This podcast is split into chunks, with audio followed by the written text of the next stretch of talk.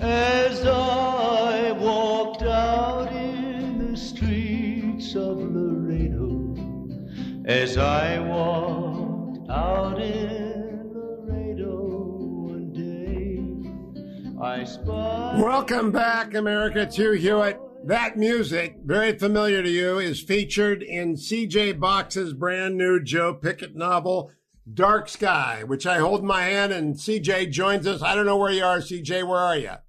I'm on our uh, on our little ranch in Wyoming. So you haven't started the book up. tour? Ah, there is no book tour. It's all virtual. Oh no! Oh my gosh! How is that? Well, it's very. I was just. I was telling my wife yesterday. For the first time in 21 years, on publication date, I'm at home. Uh, Well- so you know that's it's different. It's it, how many different interviews are you going to do today? Uh, I think about 21. Okay, well, this is a long form. The first part of Dark Sky interview with Chuck Box is on the air, and then I'm taking him long, so you have to go to the interview with Hugh Hewitt to hear the rest about Dark Sky. Uh, CJ, let me begin with a high, high compliment. 21 Joe Pickett novels.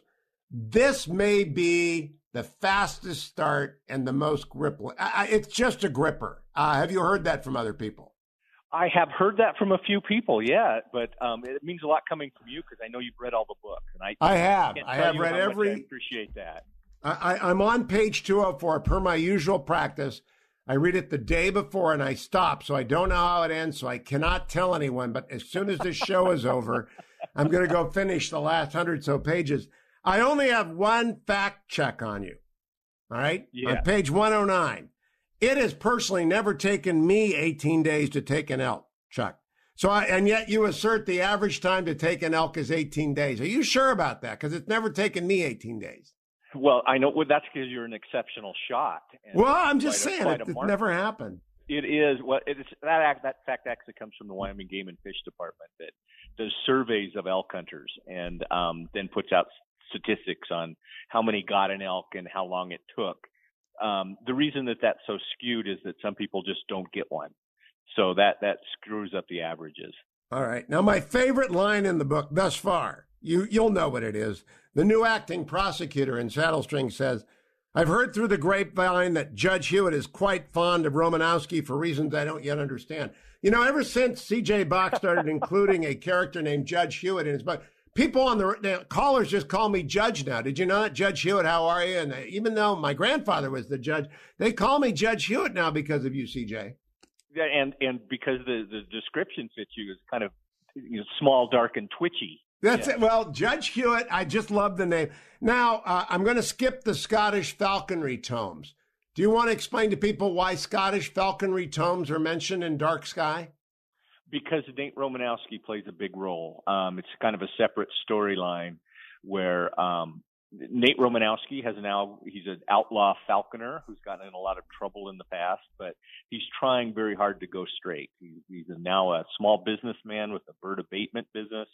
Um, he's hired Joe's daughter Sheridan to be his apprentice, and um, he uh, he's very well steeped in the kind of ancient art of falconry. And, so we've uh, now taken in everyone who is a falconer, everyone who's hunted an elk, everyone who's heard me talk to you before. Here's where the big market expansion occurs with Dark Sky. It's about a Silicon Valley billionaire who lands in Saddlestring and goes on a hunt. And he looks an awful lot like, but is not Mark Zuckerberg. Would you say that the appearance is similar? I would say the appearance is similar, and I would say that um, I kind of got the idea for uh, this character when I read a story um, that for one year Mark Zuckerberg wanted to provide, um, basically take care of himself in regard to food, and that a, another tech billionaire had visited him at his house, and Mark Zuckerberg went out in his backyard and killed a goat um, so that they could eat. Uh, because for that year he was he was finding out about how to procure procure your own protein, and that got me going on the character. It is it is a remarkable uh, collision of Wyoming with Silicon Valley. That's why I like this book so much. I've met Mark a couple of times. I know a bunch of Silicon Valley people like Peter Thiel and other ones like uh, uh, uh, Keith uh, Kroc and other people like that. And the idea of them on an elk hunt in Wyoming is is discombobulating. However, your commentary on social media throughout the book is going to very much attract uh, many people across America. When you have Mary Beth Pickett say, the world doesn't need to know everything exper- he experiences, there's value in solitude. Is that a message intended for all millennials? It certainly is. Um, yeah, I feel I, I do feel kind of prescient with this book because it was actually completed last May and um, the whole thing about you know social media, cancel culture, um, censorship, how it affects people on the ground. Um, all those things have, you know, are, are in, obviously, I listen to you every day, are in the news all over the place right now. Did you, did you see that today, the day we're talking, Google has announced it's no longer going to collect information on all searches. So, you know, if, if anyone sees my, you know, if Google collects my searches, they see a lot of thrillers. So no, I always get these thriller ads for people I've never read before, but they do collect, organize, and market on that basis. And your meditation via the conversation between Joe and Steve, too, is his name, is really, uh, you've been thinking about this for a long time, obviously, Chuck.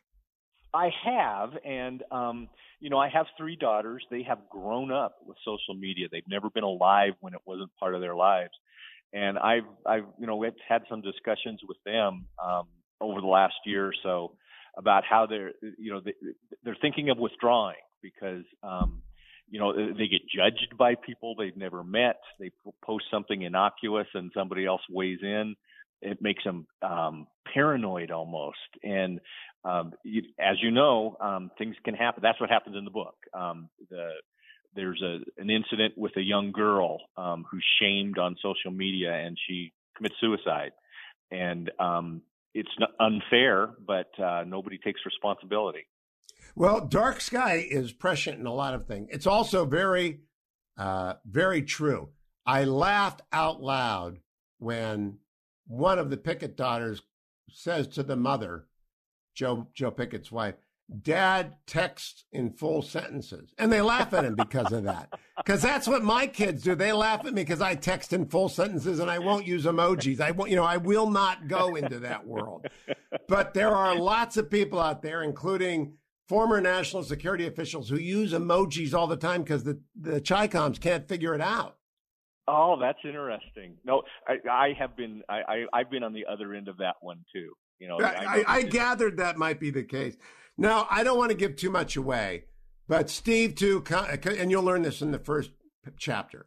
Uh, this is the last bit of the long interview for the, the Dark Sky people. Everyone who's read the other 20 books, I want to talk to Chuck about his craft. Uh, Dark Sky is a Monday, Tuesday, Wednesday book. Some of the Joe Pickett books are over many weeks. Whenever you start out Monday, Tuesday, Wednesday, you know you're in for a wild ride, right? Hopefully, yes. Yeah, everything happens very fast. That is what I, I think is why. How many of your books of the 21 Joe Pickett books have been Monday, Tuesday, Wednesday books? Only a couple. Uh, most of them, you know, take place over, you know, uh, a week or two, um, sometimes a month or two. This one happens very quickly. Now, I think Dark Sky will be a number one bestseller again. How many Joe Pickett books have made it to the top of the New York Times list, uh, Chuck Box? Three have. Three have been number one, and the last uh, in the last of the last 10, if they weren't number one, they were number two. All right. So I'm going to predict number one for this because you've added a whole new audience in, and the millennials will be interested. And the fun part about it's like taking little boys camping when you take Silicon Valley billionaires into the Montana, into the Wyoming uh, mountains. That's gonna people are gonna love this. They're just gonna love sort of this. But do you think you're ever gonna get invited to Mark's house for dinner? I I would go if as long as he would go out in the backyard and kill a goat. I, yeah. I want that experience, but otherwise, I doubt it. I you know I think you might be wrong about that. I think he's going to enjoy this book based on what I know about him. Now, I also want to say I am surprised constantly by your research. The California Hawking Club exists and it has a written test that qualifies people for the first step in their falconry license. True or false? True true. Um, most states who have falconry licenses adopt the California Hawking Club test. And uh, the members of the California Hawking Club like my depiction of falconry well enough that they've made me an honorary member. I didn't have to pass a test. And as I read closely in the book, I stop and look up stuff. I looked up yesterday peregrinefund.org. There is a wall of remembrance at peregrinefund.org for famous falconers and for falconers who fall to their death. That is an incident described or alluded to in, in Dark Sky. How often does that happen, Chuck?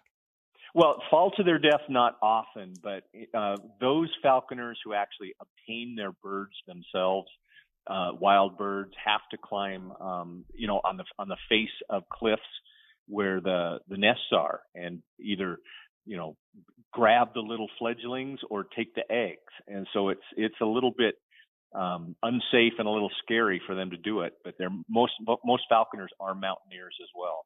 You see, I did not, I missed that or I've forgotten it from the previous 20 books. And falconing has been in the books for a long time. I also had forgotten or missed that it began in Scotland. I associate it with the Middle East. Uh, is it really a Scottish? Did they invent it? I don't, you know, I don't know the answer if they invented it, but they certainly perfected the, um, the all the tropes around falconry um, just like they did with fly fishing and golf. So give them some credit. Um, but yeah, the, most of the books, for example, um, about falconry are started in Scotland.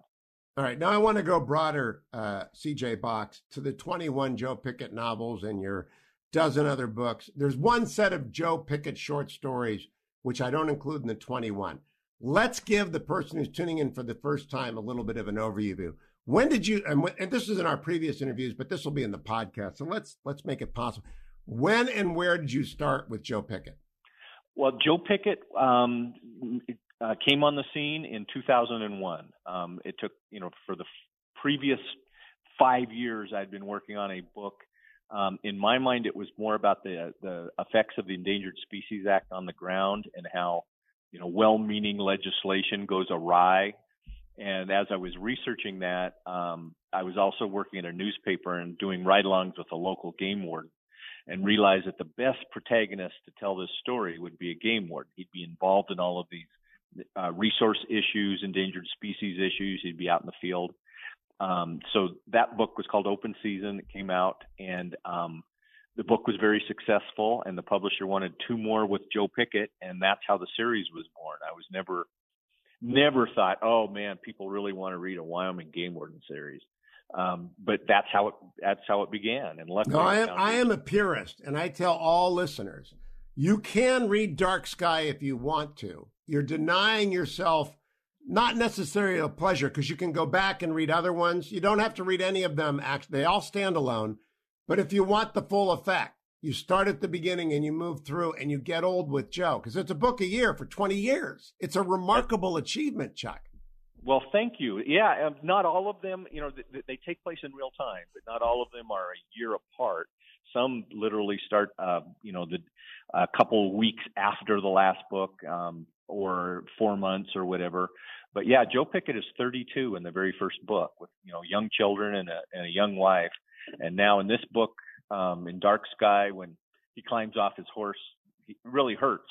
he's 51 years old, and uh, he's feeling. And he's been shot.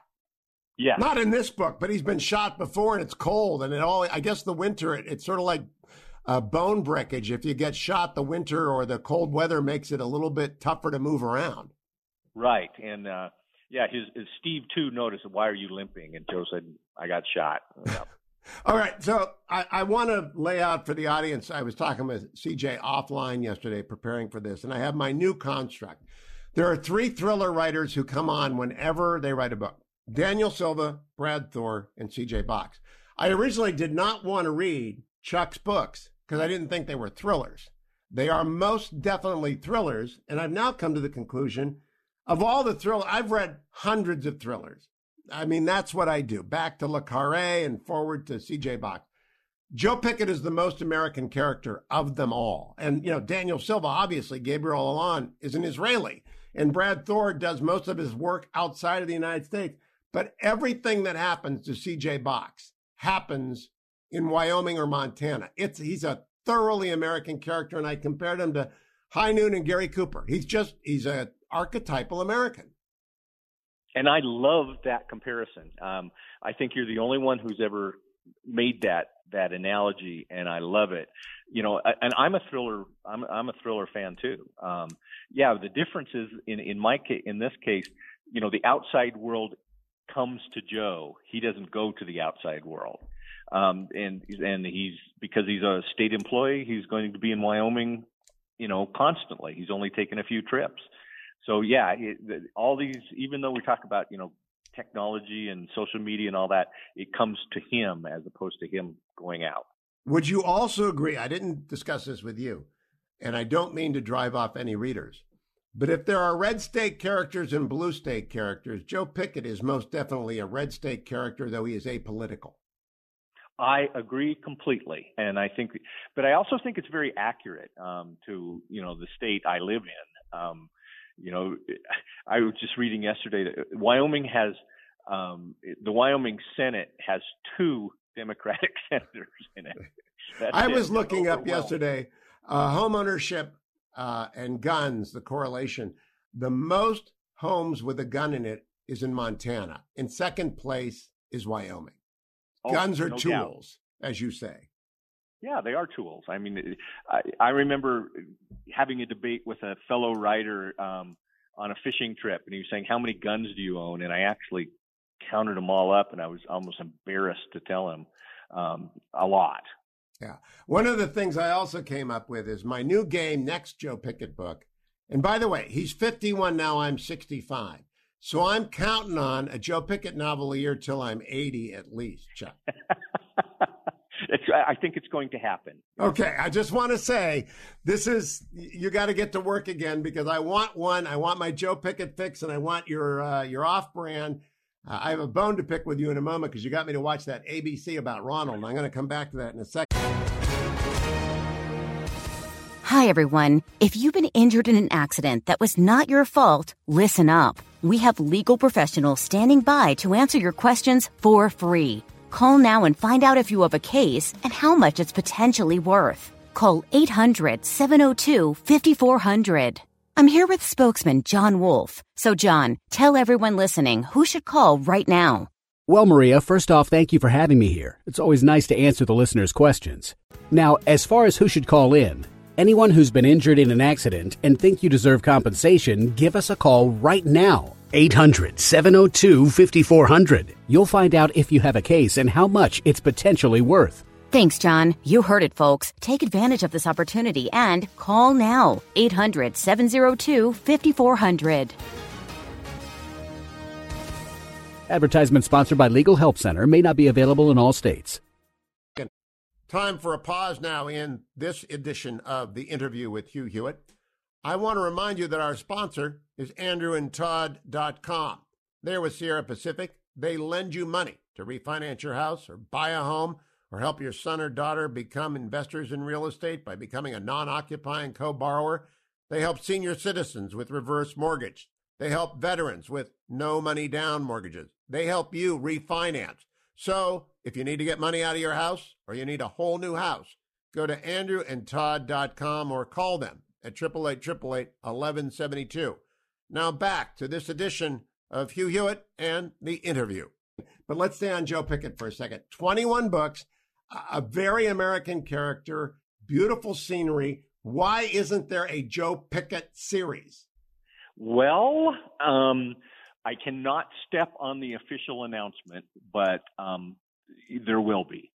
Uh, ah. it's uh, it's it's all it's gearing up right now. Um, Finally. It's by next fall, it'll be on the air. Finally. Where are they going to film this possible series? Calgary. well, that's not too far away, is it? No, and the the landscape is very simple. Um, part of it is just like with Big Sky, uh, the Canadian TV people have made it very easy for American productions to go there and get, be in COVID bubbles. Um, as well as the film incentives. So I, have yeah. got a couple of buddies who are showrunners up there, Dean Batali and, and Brian Bird, and they have been making television and movies in Canada for as long as you've been writing Joe Pickett novels, and they just say the economics it works in Canada. Right, right, it does, and um, you know, I, I of course wish it was filmed in Wyoming, and I think they're going to film some. They're gonna they're they're gonna do some background stuff so that they should you know have the scenery just like they do in Big Sky, but production will be in Calgary. You know, they got a Carnegie Library in Warren, Ohio. If they need a shot of a Carnegie Library, you can do a local shot in Warren, Ohio. Well, that sure, okay. okay, they got a Carnegie Library in Saddlestring, America. That's why I want you to know that. So, um, I also have a new idea, which I think is uh, Dwayne and I discussed it earlier. I'm so glad you got rid of the corrupt prosecutor, by the way. Uh, if I could only get rid of my corrupt producer just as easily, that would be a good thing. But um, don't let him walk outside at night. I just, I'm telling you, he, he, he's sad that he's gone. But Joe Pickett bingo, and this is the way it works, America. if you're familiar with Joe Pickett, and I realized this again when I picked up Big Dark Sky because it's so good is that you're looking for the new, but you want to have the pleasure of seeing the old. It's it's like uh, going home. It's like picking up a Joe Pickett novel, and you want a new story, you want a new conversation, you want a new experience, but you also want the burger partner or the partner burger or whatever it's called, and and you want the the gun talk, and you. I mean, we could do. I'm going to put the burger partner at my center square.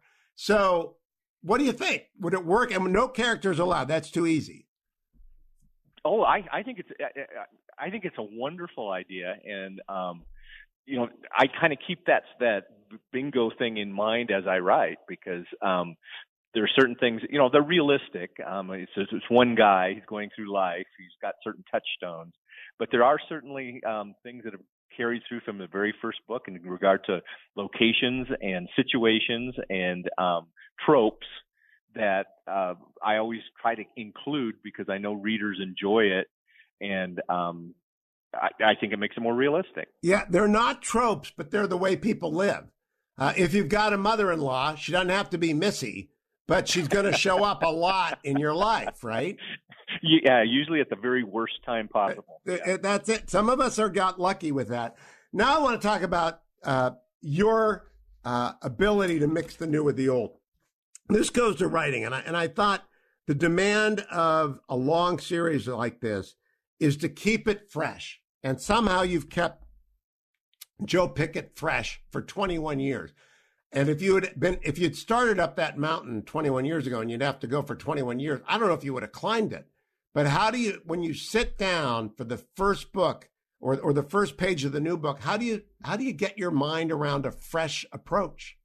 Well, you know what? I think it's more about the uh, um, the issue or the topic or the you know the controversy more so than it is the plot or the um, you know the murder investigation or whatever. So you know, in the case of Dark Sky, it's about social media and um, it's also about falconry smuggling. Two topics that I find really really fascinating. So I I do the work on those, do the research first, and then figure out how to build a plot around it. If every if every book was simply how do we solve this mystery, I don't know if I could. I, I know I couldn't keep that up. Um, you know, there's only so many ways to tell that story, but because these are about things, real life topics um, that I find really fascinating, it keeps my interest up, and hopefully, you know, readers as well. In in uh, Dark Sky, you managed to tie the Convention on the International Trade in Endangered Species together with Antifa. So that got my interest too, by the way, because I'm an old retired ESA lawyer, and I thought that was a wonderful tie-in. And and when did that develop in in the writing of the book? Well, you know, I wanted a character. Um, I, I I want an enemy for Nate Romanowski, who is a younger, almost younger version of himself, yep. younger, more ruthless, and his ideology is tied to Antifa as opposed to um, Nate's, which is more kind of like libertarian. Uh, so that it just sort of uh, developed organically, and it made me start thinking about the book after Dark Sky um, and what that's going to be about. Now, have you found that the falconers out there uh, have uh, found you to be authentic? You know, there are some people. Steve Pressfield was on with me uh, in the in the podcast series, and I asked him about the the early Christian world, and there's just not that much to know about it. So no one can really, well, there's a lot to know about it, but there's not much knowledge about how Paul looked or sounded. So he can speculate. No one can tell him that he's wrong. If you get something wrong on falconry, you'll have all these falconers on your back, right? Oh, that's right. And you know what? It has never happened. Um, I'm really careful with that. My one of my best friends growing up is a falconer, and um, that's who Nate Romanowski is actually based on that character. And I, you know, I don't so much anymore, but I used to send him all the passages that had anything to do with Falcon. Say, you know, tell me where I'm wrong. Where did I screw up? And um, he would be happy to tell me that I screwed up. And falconers are very, very cranky in that regard. If you screw up, you'll hear from them. And I have never heard a legitimate falconer say I got something wrong in regard to falconry. And now, Chuck, I want to talk to you about a couple of very specific things. Are prairie dog skins rugs as placemats real? they are. No, they are. no. Uh, there's a local. There's a local taxidermist where I live. A couple years ago, I was in there buying bullets, and he said, "Are, are you shooting prairie dogs?" And I I said, Yes, I've got a whole bunch out on our place. And he said, Bring them in. And he showed me the prairie dog skin rug that he'd been making and selling to every tourist who comes through. As a placemat. Oh, yes. golly, that's terrible. Number two, Aspen Grove, one organic system. Now, because I uh, remember from Cider House Rules, uh, are you a John Irving fan, by the way? I am. Not all, all right. of the books, but overall, yes. Okay, so John Irving uh, did a story about apple groves, and I knew that their root system was pretty in- interconnected. But you make the assertion that an aspen grove is one organic system. I've never seen that anywhere before. It is considered one of the largest organic um, units uh, in the world. Is an aspen? Uh, yes, and all of their roots are intertwined. That is funny. And you know, uh, speaking of Irving, Homer Wells, who's the central character in Cider House Rules, one of his verbal tics is he says, right, after almost anything he doesn't want to contradict or, or confirm. and Joe Pickett says, got it. That, you know, I don't know if that's one of his go to phases or not, but it struck me as that. Also struck me Nate Romanowski and the pitchfork. So I started thinking, this is not a giveaway. It's not a spoiler. You can't draw a conclusion. There's a list, the number of ways that Liam Neeson can kill people in the movies. Have you ever seen that website? I have not. I'll look that up. Yeah. Uh, how can Liam Neeson kill you in the movies? And I mean, it's got everything beer bottle shards taped to his fingers and uh, trucks dropped on your head and stuff. Now we've got Nate and a pitchfork. That's new, isn't it? That is new. Yeah. He, that, that has not happened before. Yeah. All right. That doesn't mean he killed anybody with it. I'm just saying he has a pitchfork. Now, I want to observe on page 67, which is not unique to Dark Sky, but is unique perhaps to CJ Box's politics.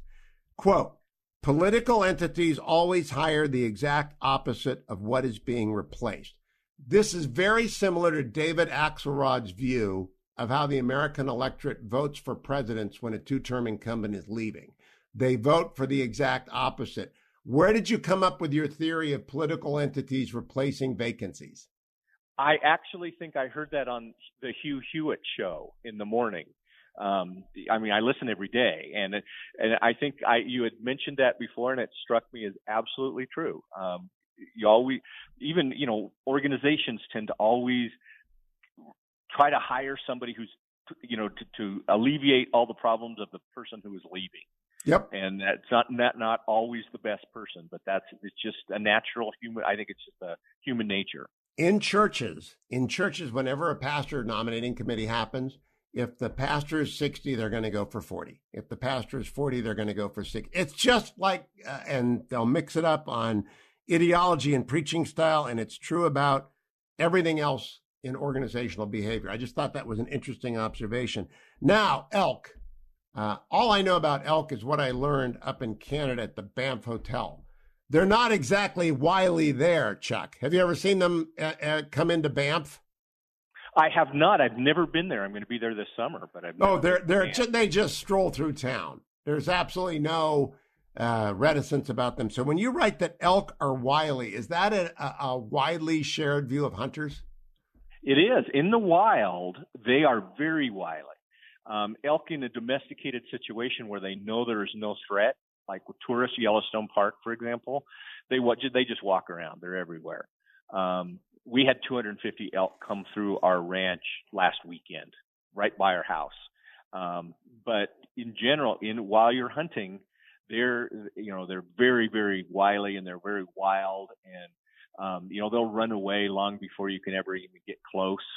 Um, and you know a lot of you know like we mentioned takes a lot of elk hunters never get an elk because they never get a shot. Uh, are elk hunters limited to bow and arrow in Wyoming, or can they shoot with a rifle as well? They can shoot with a rifle as well. Uh, there's there's a hunt for archery hunting. It take, precedes rifle hunting every year, so there's you know there's both, but most people hunt with rifles. In Dark Sky, and I believe in previous novels, you've also asserted that animals know when the hunting season for them is. Is that widely regarded as true? That is true. It's amazing. Um, I've been on our place long enough now.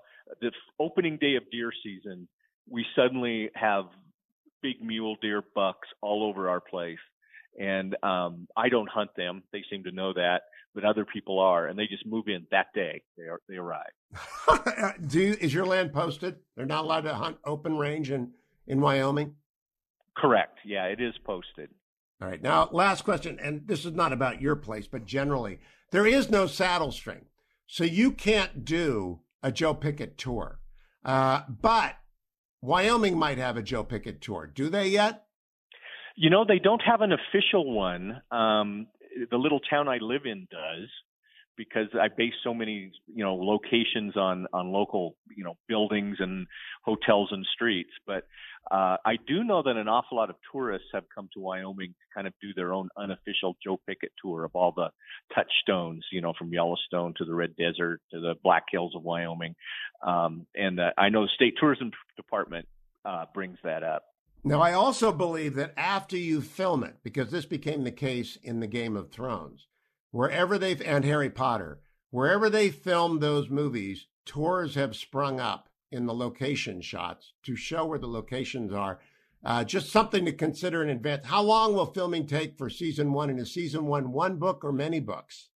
Uh, they're going to do book one and book three in the first season. So oh, that's like season. Master and Commander.